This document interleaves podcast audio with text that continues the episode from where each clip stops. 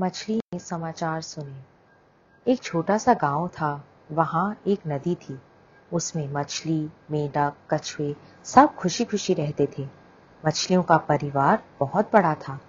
मेढक और कछुए मछली के परिवार को बड़ी इज़्ज़त देते थे। मछलियों के घर में एक बड़ा सा रेडियो था। उनकी इज़्ज़त इससे और भी बढ़ गई थी। मछलियों के घर एक बुज़ुर्ग मछली थी। जिसका कहना मेंढक और कछुए भी मानते थे, उसे सब दादा कहते थे। लेकिन कोई भी उसे रेडियो सुनने का मौका नहीं देता था। इसीलिए बड़ी मछली रेडियो पर समाचार सुनने को तरसती रह जाती। फिल्मी गीत सुनने सभी को बहुत पसंद है। छोटी छोटी मछलियाँ, मेंढक और कछुए हमेशा रेडियो से चिपके रहते।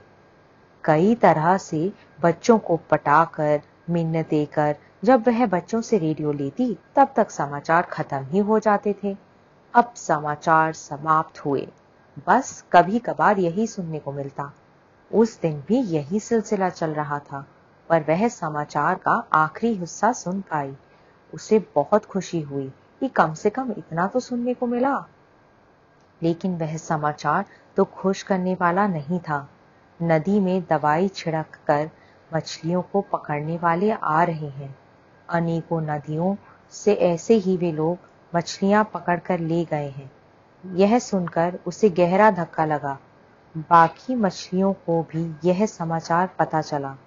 मेढक और कछुए भी बहुत डर गए थे। क्या करें? कुछ समझ में नहीं आ रहा। सब निराश होकर बैठ गए। रोज की तरह दादा से रेडियो छीनने कोई नहीं आया। आगे की चिंता सभी को सता रही थी। उसी समय उस शहर के मुखिया की बेटी गगरी उठाए, पानी भरने वहाँ आई। मुखिया और दादा मछली अच्छे दोस्त थे। दादा ने उस लड़की से मुखिया को वहाँ आने का संदेश भिजवाया। मुखिया तुरंत नदी की ओर चल पड़े। उसे आते ही दादा ने मुखिया का स्वागत कर उसे बिठाया। घर के भीतर की ओर पुकार कर कॉफ़ी बनाने के लिए कहा। फिर रेडियो पर सुनी बात बताई। मुखिया घबराया और बोला, हाय, ऐसा क्या? थोड़ी देर सोचने के बाद उसने कहा, आप बिल्कुल चिंता न कीजिए।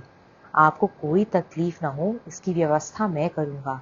सभी की मानो जान में जान आई कॉफ़ी पीकर मुखिया उनको निश्चित रहने का ढांढस बांधकर घर चला गया। सभी को लगा कि दादा मछली ने अगर उस दिन वह समाचार न सुना होता तो यह दुर्घटना घट ही जाती।